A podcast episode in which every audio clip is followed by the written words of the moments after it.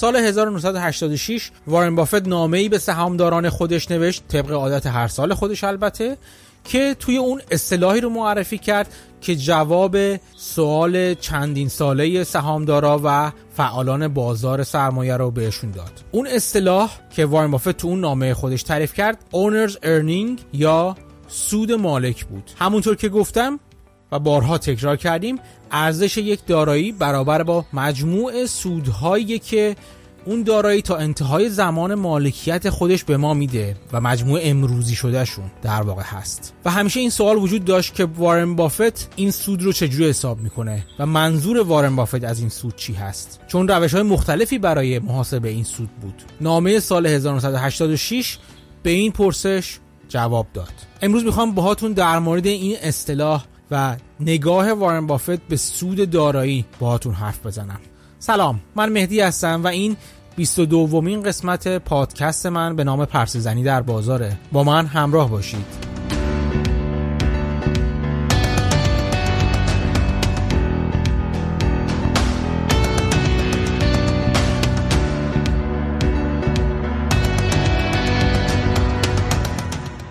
مفهومی که می‌خوام براتون توضیح بدم رو در واقع با یه مثال براتون توضیح بدم. فرض کنید که یه کافی شاپ من می‌خوام را بندازم اینجا. میرم یه جایی رو پیدا می‌کنم و در مورد اجارش به توافق می‌رسم و مثلا ماهی پنج هزار دلار می‌خوام اینجا اجاره بدم. بعد حدودا صد هزار دلار خرج می‌کنم تا اون مغازه خالی رو دکور دکوراسیون کنم یا دکور کنم. صندلی بذارم توش وسایل مختلف بذارم توش و دکور و لوازم غیر از لوازم کافی شاپی رو توش بخرم و بذارم. و فرض کنید که حساب می‌کنم که این لوازم و دکور من تا ده سال آینده بهم جواب میده و من لازم نیست تعمیرشون کنم یا عوضشون کنم یا هرچی. از اون طرف میام چند تا دستگاه قهوه ساز اسپرسو ساز میکسر و همه چیزایی که برای کافی شاپ لازم هستشو به قیمت خیلی خوبی و به قیمت بالایی چون می‌خوام یه کافی شاپ خیلی لوکس درست کنم به قیمت 60 هزار دلار می‌خرم. و فکر می‌کنم که این 60 هزار دلار دستگاهی که خریدم تا حدودا سه سال جواب میده و سه سال بدونی که من هزینه ای بکنم بابتشون می‌تونم که ازشون استفاده کنم. یه مرور کوچیک چیکار کردم؟ 5000 دلار اجاره میدم 100 هزار دلار خرج دکوراسیون کردم یه بار تا 10 سال جواب میده و 60 هزار دلار خرج دستگاه ها کردم که اینا هم قراره تا 3 سال جواب بدن. بعد چی لازم دارم؟ خب بدیهی بعدش مواد لازم دارم. قهوه و هزینه آب و دستمال و لیوان از این لیوان کاغذی ها و خلاصه وسایل معمول. فرض کنید که سی هزار دلارم اونا رو می‌خرم. و می‌دونم که این سی هزار دلار برای یک ماه من جوابگو مواد مصرفیم هست. اول امسال 2020 میلادی شروع می‌کنم یعنی اول ژانویه 2020 شروع می‌کنم مغازم و شروع کردم شروع می‌کنم کار کردن. یک سال میگذره. میشه انتهای دسامبر سال 2020 حالا میام میشینم حساب کتابامو با خودم در واقع بررسی می‌کنم می‌بینم که چیکار کردم. متوجه میشم که من یک میلیون دلار قهوه فروختم و حسابی تو سال اول خلاصه ترکوندم. بیا ببینیم چه چیزایی هزینه کردیم برای اینکه این یک میلیون دلار رو در واقع قهوه بفروشیم. همونطور که گفتم ماهی سی هزار دلار مواد مصرفیم بوده. یعنی دوازده ماه 360 هزار دلار. از اون طرف اجاره و غیره و غیری یعنی اجاره و اجاره پرداخت و آب و برق گاز و یوتیلیتی خلاصه. اون مغازم هم گفتیم که ماهی 5000 دلار بوده. یعنی مجموعاً 12 ماه 60000 دلار هم اینجا. 360 هزار دلار. مواد اولیه 60 هزار دلار هم اینجا اجاره و آب و برق و تلفن و این حرفا.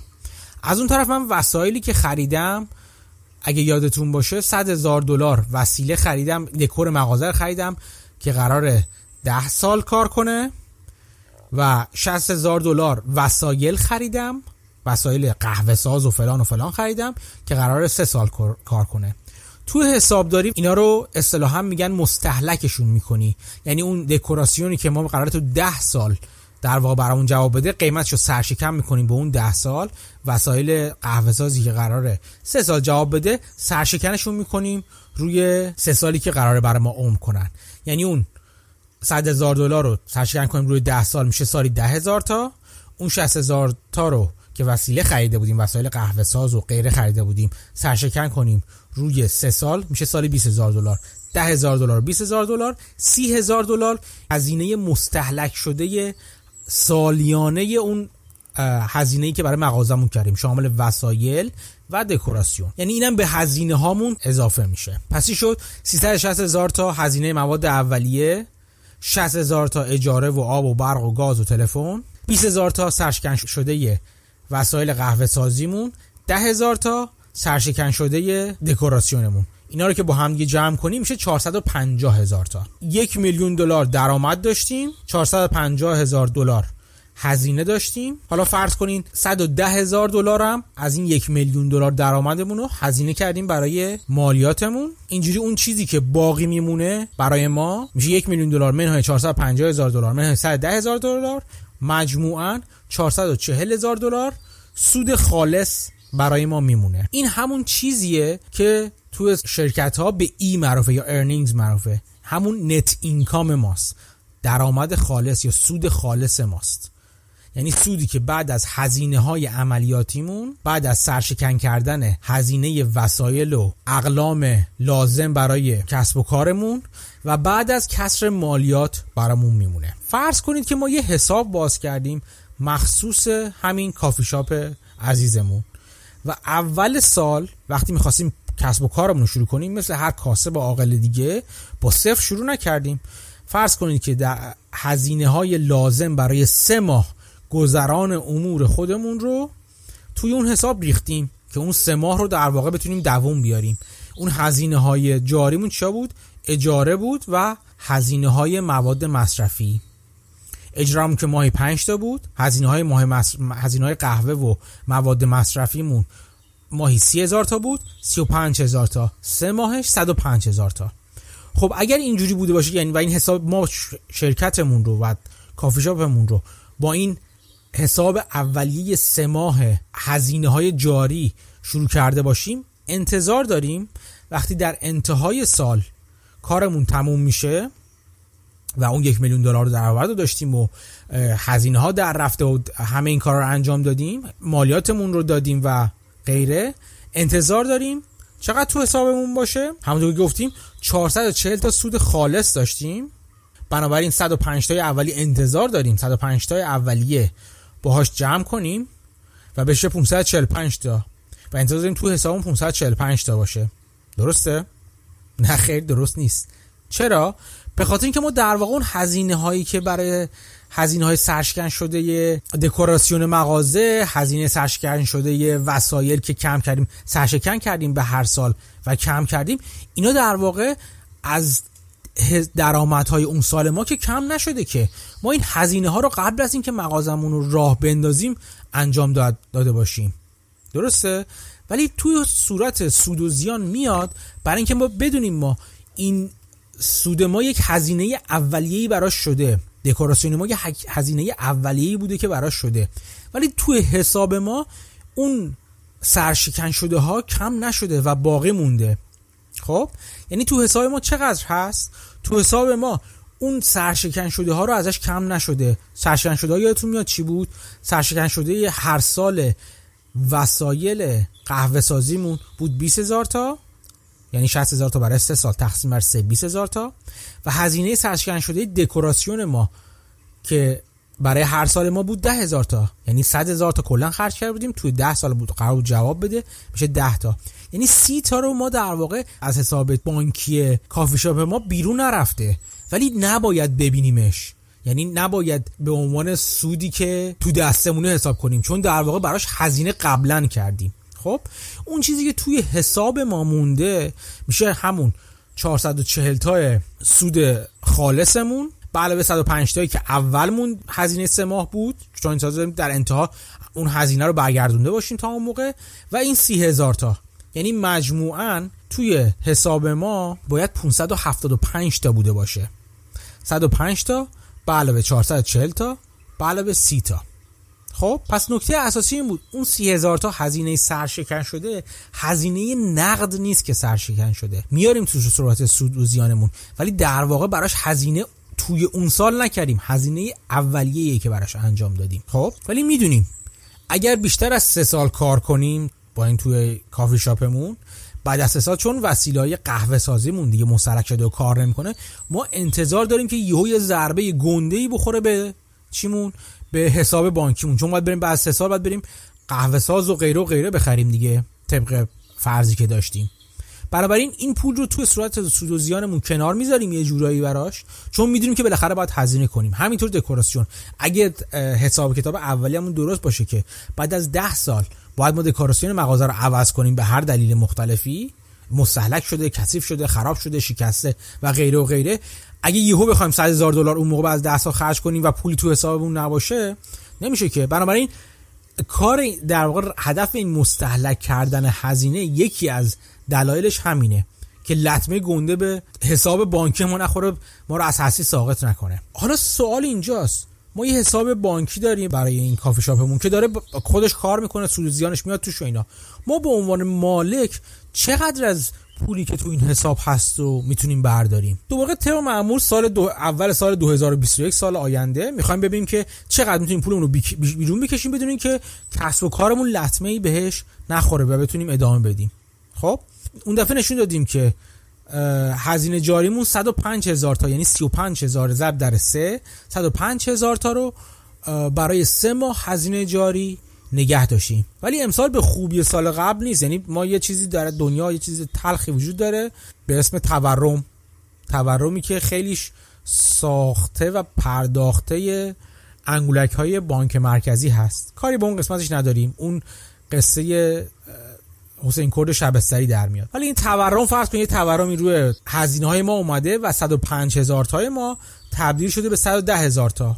پس 110 هزار تا از اون حساب 575 هزار تایمون می‌ذاریم کنار. این یکی. انتظار داشتیم که ما 60 هزار تا وسیله خریده بودیم وسیله قهوه ساز خریده بودیم و سرشکن کردیم. 20 هزار تاشو کنار گذاشته بودیم که انتظار داشتیم ما بعد از سه سال وسایل رو بخوایم دوباره بخریم وسایل قهوه سازی رو نو بخریم. یک سالش گذشته و در واقع پول گذاشتیم کنار. انتظار داریم دو سال دیگه این قهوه سازمون رو وسایل قهوه سازیمون رو دوباره بخریم. ما اون موقع اول اول کار که شروع کرده بودیم حساب می‌کردیم 60 هزار تا هزینه کرده بودیم برای خریدن قهوه ساز و اینا. ولی یه حساب سرانگشتی بکنیم می‌بینیم با حساب تورم و اینا تخمین می‌زنیم. دو سال دیگه که بخوایم دوباره اون وسایل رو بخریم دیگه 60 هزار تا نیست قیمتش. حس می‌زنیم اون موقع قرار 70 هزار تا باشه. از این 70 هزار تا ما انتظار داریم وقتی قرار تو سه سال مستحلک بشه یک سومش رو انتظار داریم تو هر سال مستحلک کنیم و بذاریم کنار پولش رو. بنابراین از اون 70 هزار تا یک سومش یعنی حدودا 23 هزار دلارش رو می‌ذاریم کنار. دست بهش نمی‌تونیم در واقع بزنیم چون می‌دونیم که قرار دو سال دیگه یه هزینه بکنیم برای وسایل. همینطور ماجرا راجب دکوراسیون. ما وقتی دکوراسیون رو میخریدیم 100 هزار تا هزینهش کردیم و گفتیم 10 سال جواب میده. ولی خب اگه بخوایم 10 سال دیگه دکور همون دکوراسیون رو با همون کیفیت فرض کنید دور انجام بدیم حس می‌ذاریم که این دفعه بازم به دلیل همون موجود عزیز تورم 100 هزار تا هزینهش نباشه. یه تخمینی می‌زنیم میگیم که نه اون موقع قرار 200 هزار تا باشه و ما قراره چون ده سال کار کنه یک دهمش رو امسال می‌ذاریم کنار. برای یک دهم 200 هزار تا 20 هزار تاشو می‌ذاریم کنار. خب؟ البته انتظار داریم این هزینه سرشکم بشه تو سالهای دیگه. این سالهای دیگه هم 20 هزار 20 هزار 20 هزار بذاریم کنار. بتونیم وضع خوبی داشته باشیم. و همچنان وقتی به انتهای سال دهم می‌رسیم بتونیم پول لازم رو برای خریدن دکوراسیون و بازسازی دکوراسیون داشته باشین. به خدمت شما عرض کنم که حالا بیا ببینیم چه چیزایی پس گذاشتیم کنار. ما ده هزار تا گذاشتیم متورم شده یه هزینه سه ماه هزینه جاریمون رو گذاشتیم کنار. 43 هزار تا هم برای قهوه ساز و دکور و فلان و بیسان گذاشتیم کنار. مجموعا 153 هزار تا گذاشتیم کنار. اگه اینو از اون 575 هزار تایی که توی حسابمون هست الان. حساب کردیم دیدیم توی حسابمون هست. کم کنیم می‌بینیم میشه 422 هزار تا. این همون چیزی که وارن بافت بهش میگه اونرز ارنینگ سود مالک. یعنی پولی که شما می‌تونید از داراییتون از کسب و کارتون بیرون بکشید بدون اینکه چی بشه؟ بدون اینکه لطمه ای به ادامه فعالیت کسب و کارمون در آینده وارد بشه. ما دیدیم که انقدر پول کنار گذاشتیم که اولا کسب و کار ما اون سه ماه بافرش رو داشته باشه اون سه ماه پسندازی که برای سه ماه ذخیره که برای سه ماه آینده می‌خواد داشته باشه تو حسابش باشه. پول برای جایگزین کردن وسایل عملیاتی ما که چی بودن؟ وسایل عملیاتیمون بودن. اون وسایل قهوه ساز و دیگه میکسر و آسیا و الو بل اسپرساز و اینا بودن. برای اون داشته باشیم گذاشتیم کنار. پول برای مغازه خودمون برای دکوراسیون مغازمون گذاشتیم کنار. یعنی هر هزینه‌ای که قرار بوده کسب و کار ما با استناد و با اتکا به اونا جلو بره اون هزینه لازم رو گذاشتیم کنار. اون چیزی که باقی مونده رو می‌تونیم برداریم. پس این تعریف owner's earning هست از نظر وارن بافت اون E که در انتهای به عنوان net income تو حساب تو صورت مالی سود و زیان یا income statement میاد اون رو نباید در نظر بگیریم. سودی که شرکت ما میده بیشتر از اون پول هست. چی میگه بافت بافت میگه که به اون سود باید استهلاکمون رو برگردونیم. یعنی اون هزینه که بابت استهلاک بهش میگن depreciation و amortization. استهلاکمون توی صورت سود زیانمون هست. همون چیزی که برای قهوه سازمون و دکوراسیونمون در نظر گرفتیم. اونو اضافه کنیم و در واقع دست بهش نزنیم. همون کار کردیم که ما از 440 تا رسیدیم به 470 تا. خب؟ ولی یه چیزی رو باید در نظر بگیریم. یه چیزی رو از توش کم کنیم از این سود. اون چیه از این سودی که درآمد سود خالص انتهای سال؟ اون مقدار هزینه و پولی هست که برای ادامه فعالیت هامون بدون اخلال بدون اینکه تورم می‌خواد به ما لطمه بزنه بدون اینکه استهلاک وسایلمون لطمه بزنه بدون همه این چیزا اون رو باید دوباره برگردونیم و تو حساب ما دست بهش نزنیم. اینا خیلی مهمه. دقت کنید که تو این حساب و کتاب ما کاری که کردیم ما فرض کردیم که کافی شاپمون رو نمی‌خوایم رشد بدیم. نمی‌خوایم کافی شاپمون رو بکنیم دوتا نمی‌خوایم مغازمون رو دو طبقهش کنیم. مثلا طبقه بالا بالکن بذاریم اونجا هم ملت برن بشینن و حال و هول کنن و کافی شاپمون باشه. نمی‌خوایم شعبه دومی بزنیم. نمی‌خوایم مغازمون رو بزرگتر کنیم آدمای بیشتری بیاریم تو. همون وضعیت فعلی رو فقط می‌خوایم با همون کیفیت ادامه بدیم. اون مقدار پولی که می‌تونیم از حسابمون بکشیم بیرون برداریم. بدون اینکه به وضعیت کسب و کارمون لطمه بزنیم به این میگن owner's earning و این هستش این سودی هستش که بافت به عنوان سود یک دارایی در نظر می‌گیره. این هست این سودی هستش که بافت می‌بره توی اون محاسبه DCF یا Discounted Cash Flow. اگه یادتون باشه چیزی بود که الان حالا با هم مرور می‌کنیم. همون که مجموع سودهای آتی که از داراییمون به دست میاد رو امروزی شدهش رو محاسبه می‌کنیم و میگیم این ارزش داراییمون هستش به روش DCF Discounted Cash Flow. این سود هست که بافت باهاش کار می‌کنه و این چیزی بودش که توی نامه 1986 خودش برای سهامدارا توضیح داد و بعد از اون خیلی معروف شد معروف شد به owner's earning یک نکته که هستش اون وقتی که بافت این حرفو می‌زد 1986 دو تا صورت مالی بود. یه ترازنامه بود یه صورت سود و زیان. یعنی بهش میگن balance sheet بود یه دونه هم income statement و این کار بافت رو سخت می‌کرد. چرا که اون میزان استهلاکی که می‌خواست برگردونه به درآمد خالصمون و غیره و اینکه چقدر لازم هستش که برای سرمایه گذاری برای اینکه سرمایه گذاریمون رو در حالت فعلی حفظ کنیم این توی اون صورت ها نبود. اینا چیزایی بودش که توی صورت جریان نقدینگی یا cash flow یا cash flow statement بعدا اومد و بعدا راحت شد برای ما. کاری که اون موقع برای امثال بافت بسیار سخت بود امروز برای ما بسیار ساده است. برای اینکه این کار رو بکنیم کافیه به نت اینکاممون که تو صورت سود و زیان میاد هزینه های غیر نقدی یا همون سرشکن شده ها رو برگردونیم اضافه کنیم و چی رو ازش کم کنیم و اون چیزی رو هزینه ای رو کم کنیم که برای ادامه عملیاتمون بهش احتیاج داریم.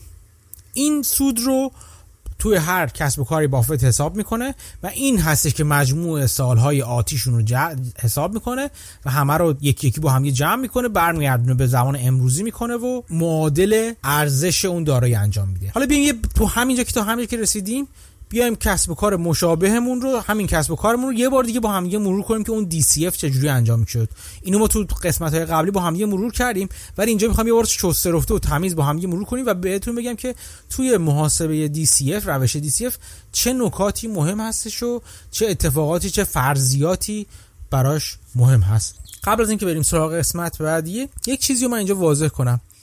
خیلی وقت تو اگه مدارک مالی گزارش مالی و اصلا تحلیل تحلیلگرای سهام رو بخونیم می‌بینیم با چیزی روبرو میشیم به اسم ایبیت یا ایبیت دا که چی هستن؟ ایبیت هست earning before interest and tax. دا earning before interest tax depreciation amortization. این رو با چیزی که بافت میگه بیایم مقایسه کنیم. کاری که بافت می‌کنه هم این هستش که هزینه depreciation و amortization یا همون استهلاک ها رو برمیگردونه به سودمون و بهش اضافه می‌کنه. ولی تفاوت عمده که بافت داره اینجا این هستش که اولا اینجا بافت نمیاد کلا فراموش کنه که دارایی هایی لازمه برای اینکه کسب و کار ما به فعالیت خودش ادامه بده و چیزی رو ازش کم می‌کنه که بهش میگن CapEx همون چیزی بودش که capital expenditure همون چیزی که ما گفتیم که برای ادامه فعالیتمون به روز بافت میاد حساب می‌کرد. اگه کافی شاپ ما بافت صاحبش بود همون کاری بود که اومد حساب کرد. گفت من قراره سه ماه هزینه جاری خودمو کنار بذارم. اومد گفتش که من وسایلم خراب میشه دو سال دیگه و اون موقع هزینه خرید وسایل به اندازه هزینه نیست که امروز انجام دادم. و اونو سرشکن کرد. اومد گفت دکوراسیون من باید عوض کنم.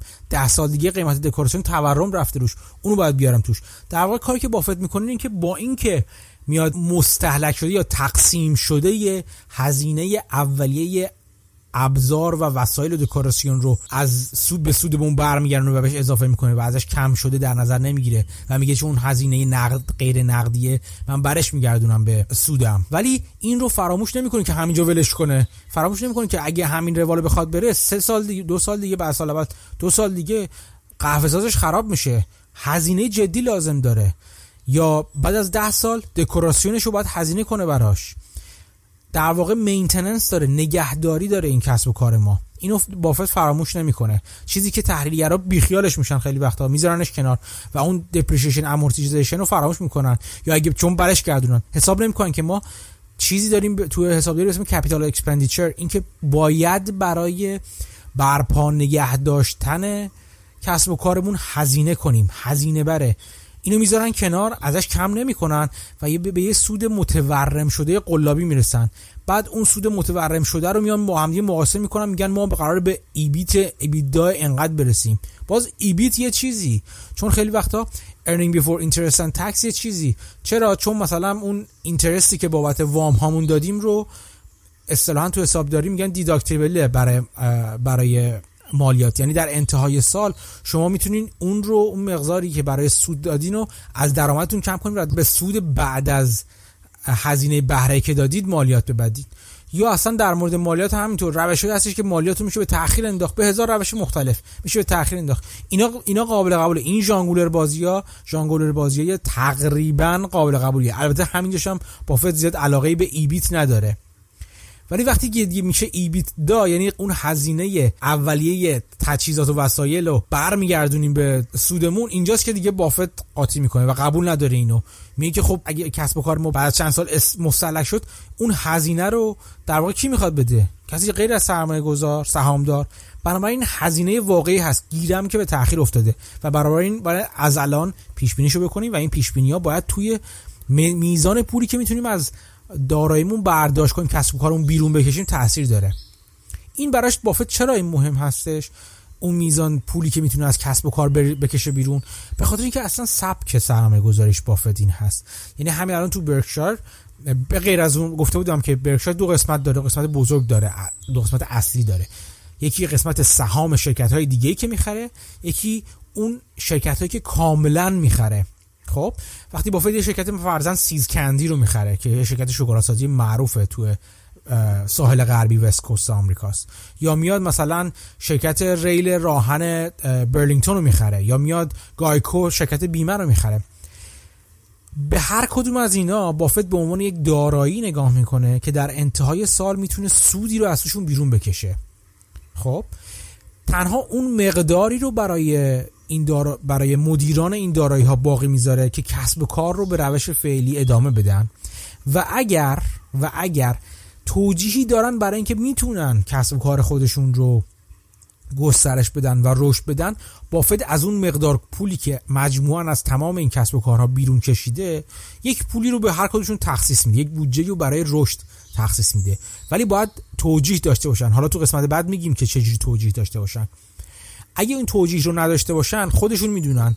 و این چیزی بوده شرط بافت بوده به اصولا برای اینکه این این افراد رو استخدام کنه یا این افراد رو نگه داره سر پستشون. که میگه که من capital allocator هستم. من کسی هستم که بودجه تخصیص میدم. تمام درآمدهای تمام قسمت ها میاد زیر دست من. من تشخیص میدم. چقدرش به کدوم درآمد اختصاص پیدا کنه؟ چقدرش بره توی اون پول نقد عظیم برکشایر که بارها راجبش حرف زدیم. چقدرش بره توی بازار سهام سرمایه گذار بشه. خود بافت دیگه من کارم اصلا capital allocation هستش. من دیگه سرمایه گذار نیستم به اون معنا. من سرمایه گذاری که وجود داره یا برام میاد و تشخیص میدم که چه مقداری براشون هزینه باید بشه. این capital allocation می‌تونم بگم یکی از زیباترین و مهمترین قسمت سرمایه گذاری است شما برای حتی پورتفولیوی خودتون رو همین رو دارید. یعنی وقتی یه پورتفولیو از سهام مختلف دارید در انتهای سال کاری بهش میگم سبد گردانی اینی که شما میاد دوباره مرور می‌کنید سهامی که دارین چجوری جواب دادن چقدر سود دادن باید بشینید حساب کنید که من چقدر از سهام فلان شرکتی که دارم الان تو پورتفولیوم رو باید نگه دارم. چقدر از این درآمدی که این امسال از شغل خودم کنار گذاشتم برای سرمایه گذاری چقدرش رو باید بریزم توی سهام توی کدوم سهام بریزم؟ اینکه تخصیص بودجه انجام بشه کار مهمی است. چیزی که شما تو زندگی روزمرهتون هم حتی انجام می‌دید. و اگه نگاه کنید اون چیزی که بهش میگن personal finance یا مدیریت مالی شخصی در واقع همینه. اینکه اون درآمدی که شما از شغل خودتون فرض کنیم شما شاغل هستین شغل خودتون دارین چطوری بین هزینه های مختلف تخصیص بودجه کنین چجوری تقسیمش کنین؟ چقدرشو سر، سرمایه گذاری کنین؟ چقدرشو چقدرشو بابت لباس بذارید؟ بابت مسکن بذارین و غیره. در واقع همین دید رو بافت می‌بره توی سرمایه گذاری چند 500 میلیاردی برکشایر خودش. همین دید سهام شرکت داری کوچیک یا خونداری یا مدیریت مالی شخصی رو. بافت بارها گفته که من سرمایه گذار خوبی هستم چون کاسب خوبی هستم. و کاسب خوبی هستم چون سرمایه گذار خوبی هستم. منظورش از این حرف چیه؟ منظورش اینه که من چون نحوه اداره درست کسب و کار رو می‌دونم می‌دونم چه شرکتی برای سرمایه گذاری خوب هست و چه شرکتی رو باید روش سرمایه گذاری کنم. و چون سرمایه گذار خوبی هستم می‌دونم چجوری پولامو تخصیص بدم بین قسمت های مختلف کسب و کار خودم. این مهمه. همون چیزی که بارها گفته بودم به سهام به عنوان یک عدد نگاه نکنید به عنوان یک کسب و کار زنده نگاه کنید. اینکه وقتی دارین سهام یک شرکتی رو می‌خرید شما خودتون رو مالک اون شرکت تصور کنید و ببینید شما باشین اون شرکت رو چجوری اداره می‌کنید و آیا از رهوه اداره اون شرکت راضی هستین منطقی میبینیدش یا نه همه اینا ریشه در یک نوع نگاه داره. خب این بحث رو تا اینجا داشته باشیم. بریم سراغ DCF یا discounted cash flow می‌خوام یه DCF کوچیک با هم دیگه مرور کنیم با هم دیگه ببینیم که چه چیزایی مهمه توش. این DCF چی هست اصلا؟ گرچه قبلا گفتیم چی هستش ولی چه نکته مهم هستش و یه کسب و کار چجوری با DCF روش قیمت گذاری انجام میشه. کاری که اگه یادتون باشه به صورت خیلی خیلی ابتدایی روی کسب و کار وانتی خودمون که تو بازار مبل راه انداختیم به صورت مجازی در واقع با همدیگه مرور کردیم. اینجا می‌خوام یه ذره عمیق‌تر بشیم کمی توش و ببینیم که چه نکته هایی هستش که توش مهم هست. چجوری باید این روش DCF رو برای سهام به کار ببریم. با من همراه بمونید.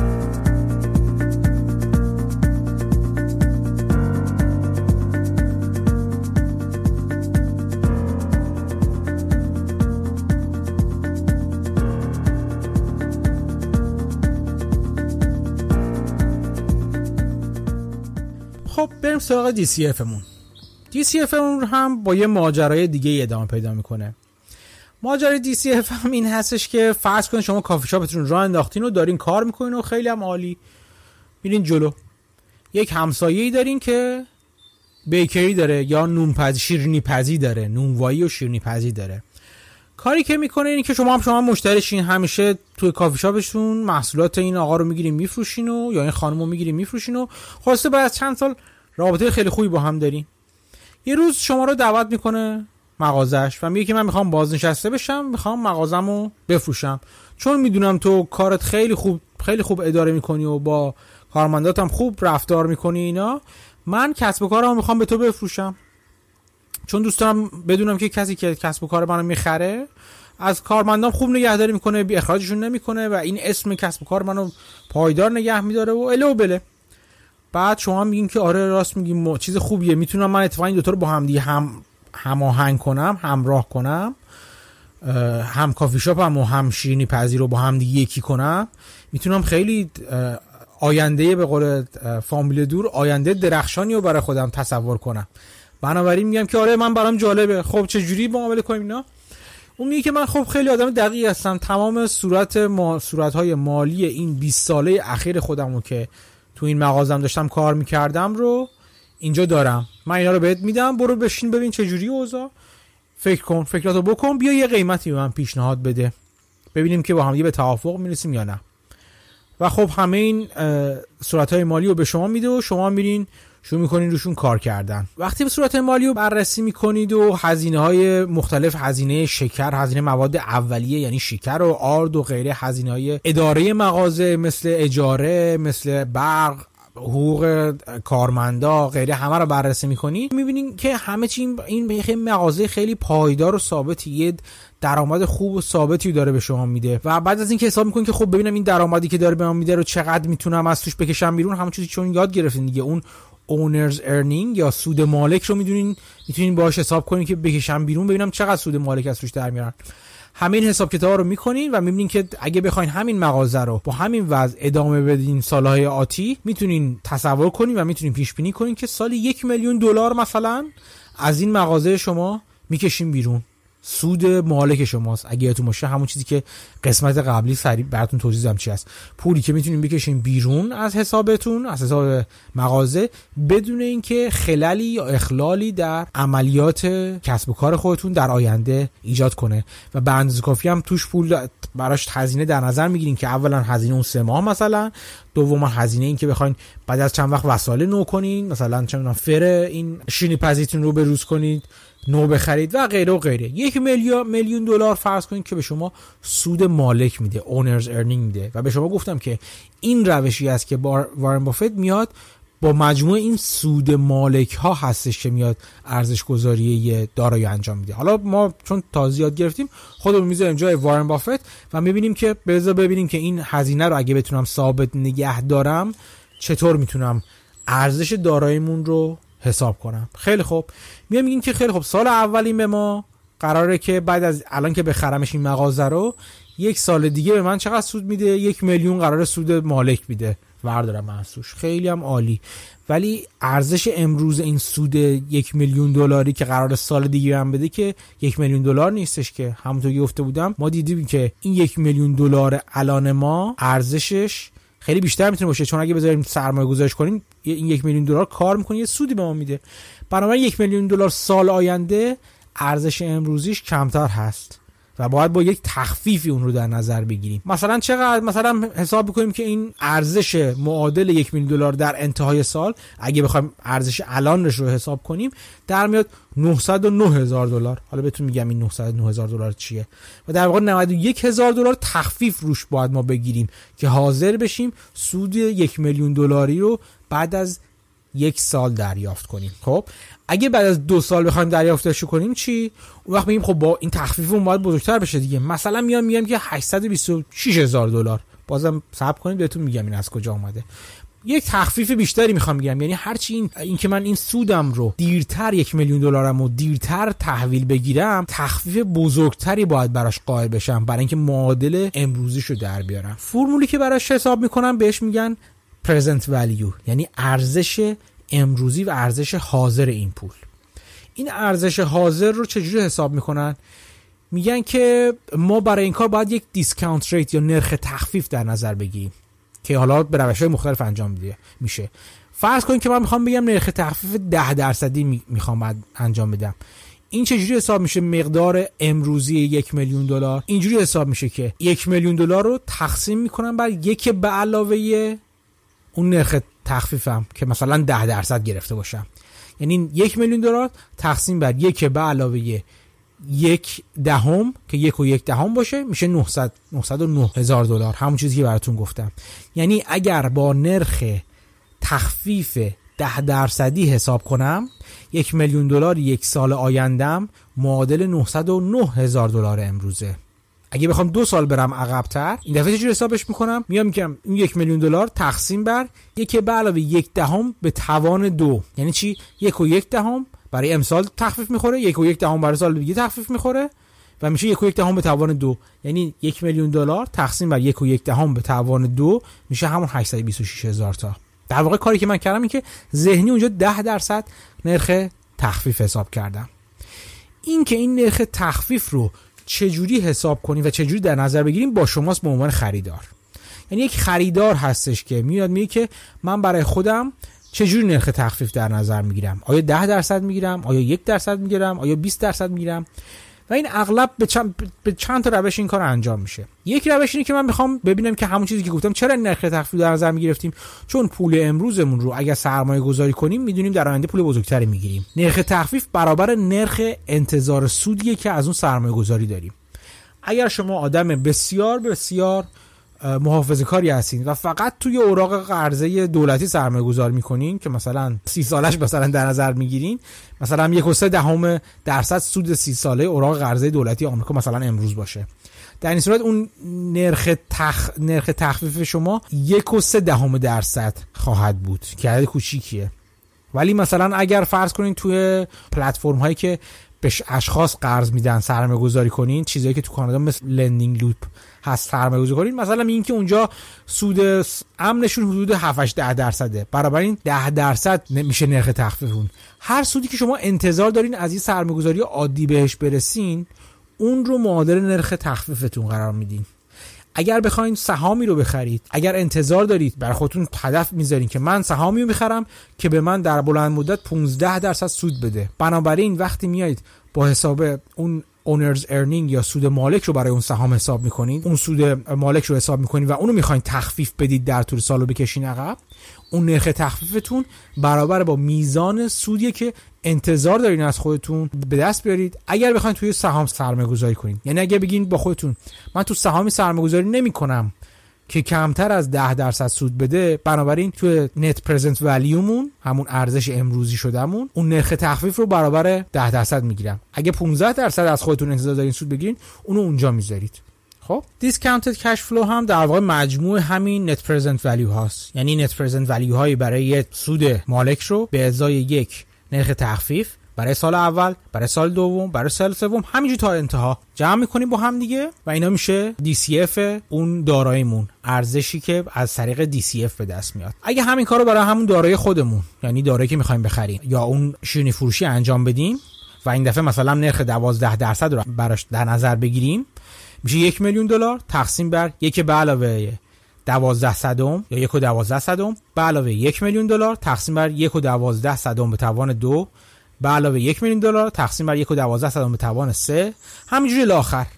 و اگه نگاه کنید این مقدارها هرچی دورتر و دورتر میشن یعنی سال سوم سال چهارم اون چون توان توی مخرج کسرمون بزرگتر و بزرگتر میشه اون ارزش امروزی شده دارایی یا پرزنت ولیو اون سود مدام کمتر و کمتر میشه و کم کم میل می‌کنه به یه عددی. اینجوری نیست که چون داریم تا ابد جمع می‌کنیم تا بینهایت جمع می‌کنیم عدد هم رو به بینهایت میل کنه.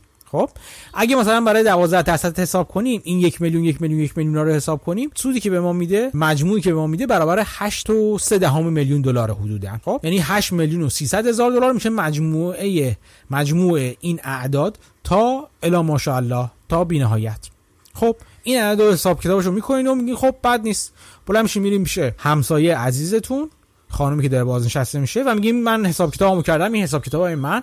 من انتظار دارم سود 12 درصدی بگیرم از توش. بنابراین من فکر می‌کنم که 8 میلیون و 300 هزار دلار. می‌تونم بپردازم برای این بیکری یا شنی فروشی شما؟ خانم همسایه یه نگاهی میندازه و میگه آره راست میگی تو. عددات عددهای بدی نیست عدد خوبیه ولی یه چیزی تو در نظر نگرفتی. اونم این که این فروشگاه من خیلی پتانسیل خوبی داره. این مخصوصا وقتی که با کافی شاپ تو همراه بشه. این تو این شهر به جز این قدمت و این برندی که من دارم خیلی موت داره. همون خندقی که گفتم و داره. همه میشناسنش. از اون ور شهر میان اینجا برای جای پیشرفت داره. اگه تو شروع کنی کم کم گسترش بدی شعبه دوم مثلا بزنی فر بزرگتر بگیری بتونی مثلا شینیا یا دوناتا یا کلوچا یا هر چی که می‌سازی بسته بندی کنی و به مثلا به والمارت به فروشگاه معروف بفروشی تو اون بسته بندیات اینا. این جای پیشرفت داره. من منتها دیگه از سنم گذشته. وقتی من شروع کردم از یه زیر پله شروع کردم اون موقع. ولی الان بزرگ شده. ببین چقدر بزرگ شده. یک میلیون دلار سالی داره به تو سود مالک تو طبق حساب کتاب خودت بهت میده. اونم یاد گرفته دیگه الان خانم همسایه هم از سود مالک اونرز ارنینگو تو جای پیشرفت داره می‌تونی اینو بزرگش کنی. این معلومه که خانم مالک می‌خواد یه خورده معامله رو چربترش کنه. شما میگین خب راست میگه آینده خوبی داره امکانات خوبی داره. بهش میگه بذار من دوره حساب کتاب بکنم ببینم که چطور می‌تونم یه عدد بهتری به تو بدم. خلاصه میرین شروع می‌کنین دوره حساب کتاب کردن. این دفعه میای میگین که اگه من بخوام مغازم رو رشد بدم فرض کنین که باید چیکار کنم؟ باید از درآمدهای این مغازه تو خودش سرمایه گذاری کنم. یا یه پولی رو بذارم کنار که کم کم بتونم باهاش در واقع سرمایه گذاریمو این داراییمو گسترش بدم. چیکار می‌کنم؟ میام یه بخش از داراییمو هر دفعه کنار می‌ذارم. خب؟ چقدرش رو کنار می‌ذارم؟ اون بخشش رو میگم 25 درصد یک چهارم اون یک میلیون دلار رو هر سال کنار می‌ذارم. یعنی به جای اینکه یک میلیون دلار بردارم بذارم تو جیبم در انتهای هر سال به عنوان سود مالک 750 هزار تاشو برمیدارم ولی 250 هزار تاشو دوباره سرمایه گذاری می‌کنم توی خودش. خب ری ریت بهش میگن. اون قسمتی از سود مالک رو که دوباره تو خود کسب کارمون سرمایه گذاری می‌کنیم. یه عدد دیگه هم اینجا مهم میشه و اون هستش سودی که روی این سرمایه گذاری جدیدتون به دست میارین. اگر این سود خودتون رو برگردونین توی کسب کارتون دوباره سرمایه گذاری کنین چه میزان بازگشت این به شما میده. یه ROIC داریم که Return on Investment Capital بازدهی سود بازدهی سرمایه گذاریتون اولیه بودش. چیزی داریم به اسم ROIC Return on Incremental Invested Capital. این سودی که از دوباره سرمایه گذاری شده بخشی از سودتون حاصل شده. این نرخش فرق داره. مثلا منظورم چیه؟ یعنی شما انتظار فرض کنید داشته باشین که از این سرمایه گذاری مجدد بخواید 20 درصد سود بگیرید. خب. به این میگن ROIC 20 درصد. یه ری ریت داشتین که چه بخشی از سرمایه‌تون رو دوباره سرمایه گذاری می‌کنید که بود 25 درصد یک چهارمش رو بودش می‌خواستین دوباره سرمایه گذاری کنید و اینکه این چقدر انتظار این سرمایه گذاری دوباره ری شما به شما چقدر سود بده که گذاشتیم 25 درصد حالا. حالا این دفعه چی کار می‌کنیم؟ خیلی ساده است. در واقع دو تا DCF باید بزنیم حالا. یکی این که به جای یک میلیون دلاری که DCF می‌زدیم با نرخ 12 درصد 12 درصد 12 درصد می‌رفتیم جلو اون سر جای خودشه. به یک میلیون دلار 750 هزار دلار می‌ذاریم توش. منتها تو سال دوم به جای اینکه همین 750 تا بره تا آخر یه 250 هزار تا هم اضافه کردیم خب که به اون این دفعه یه سود 20 درصدی اضافه داری میشه. یعنی چی؟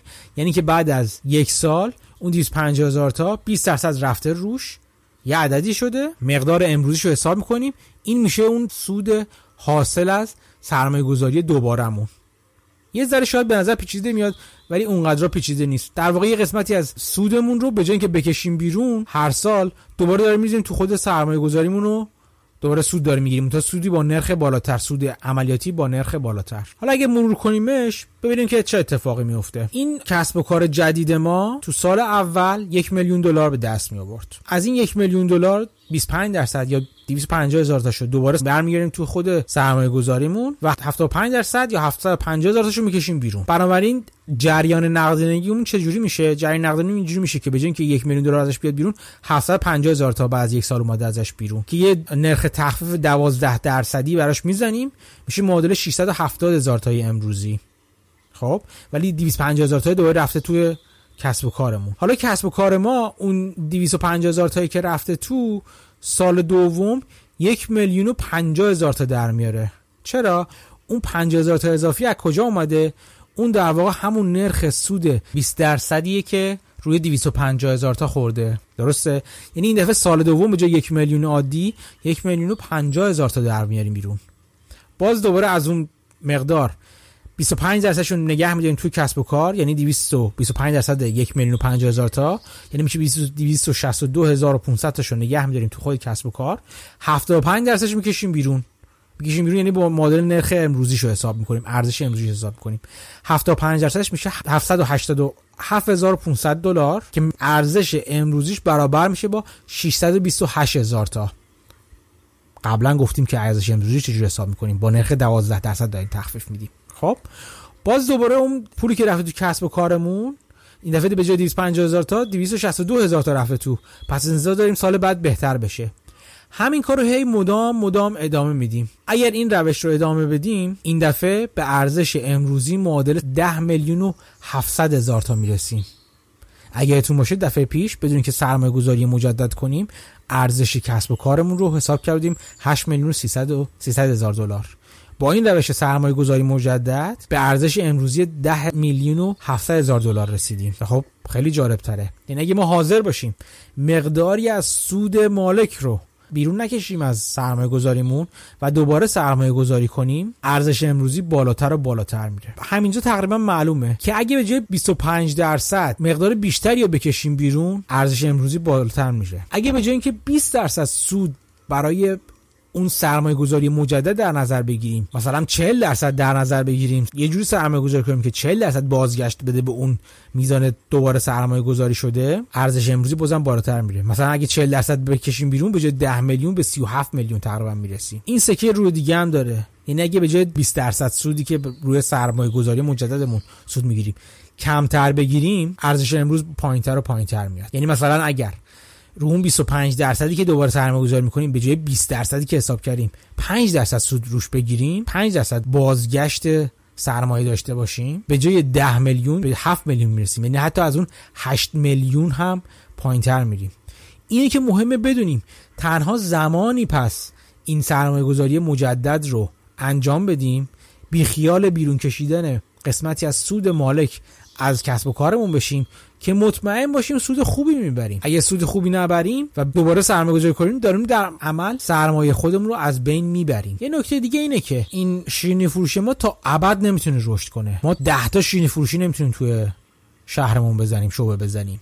به تمام دنیا نمی‌تونیم شینیمامون صادر کنیم. مثلا اگه به همه به همه دنیا هم صادر کنیم جای بیشتر برای رشد نداریم. بنابراین یک ترمینال ولیو یک میزان نهایی برای رشد در نظر می‌گیرن.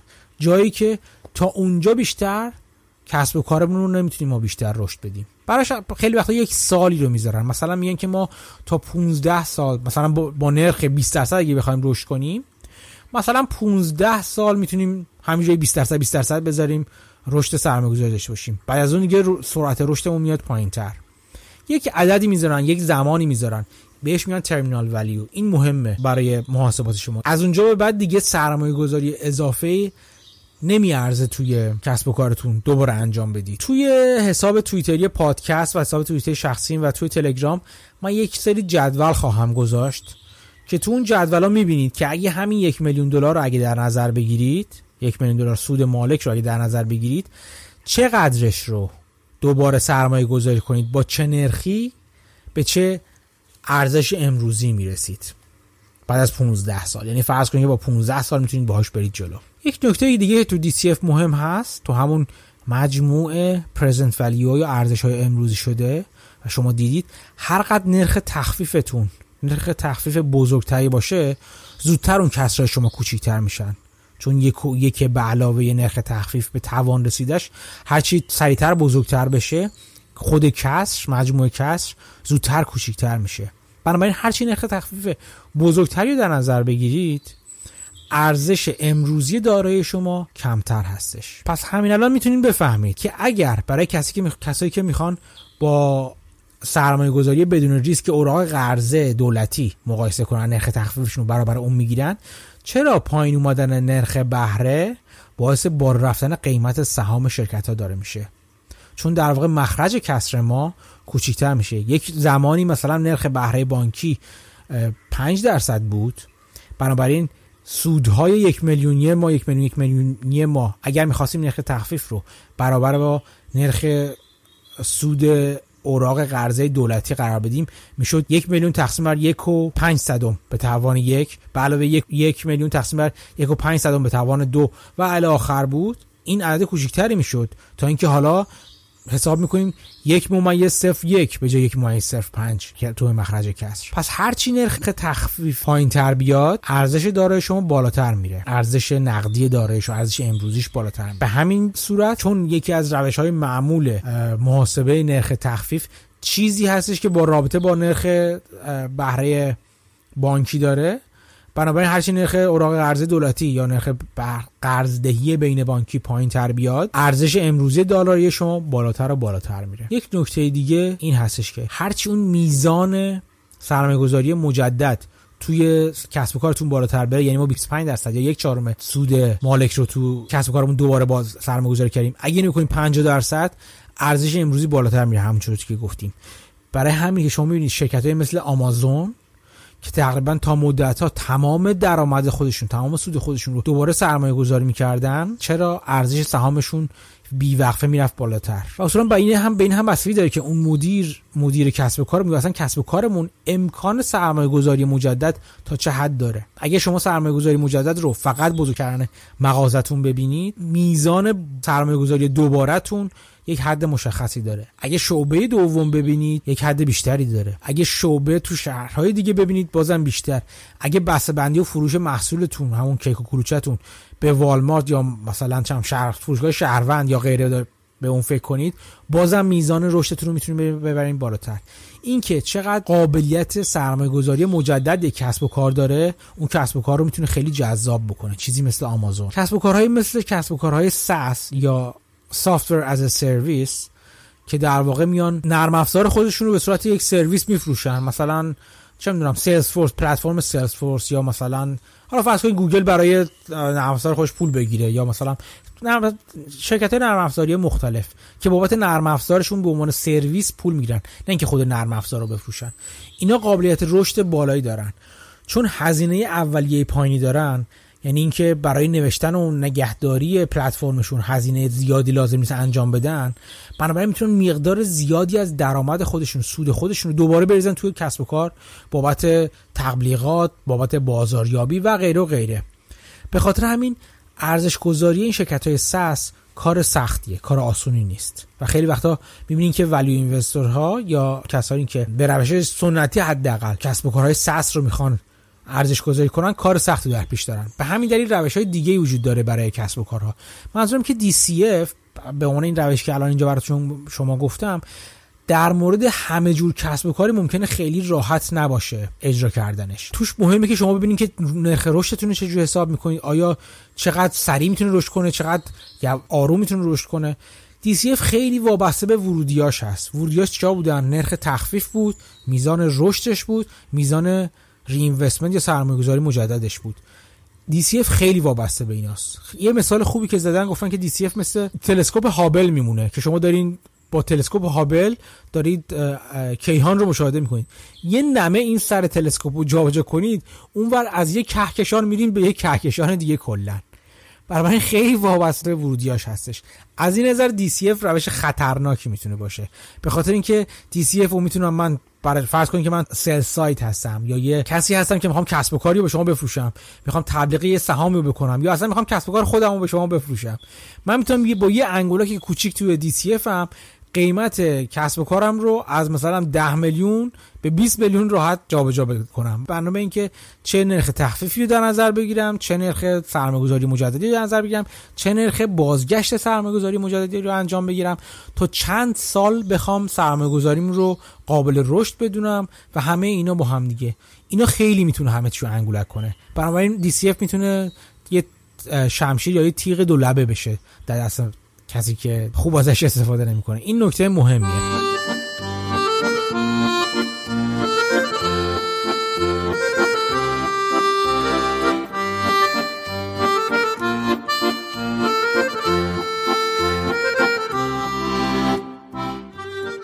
امیدوارم که مفاهیم این اپیزود خیلی گیجتون نکرده باشه.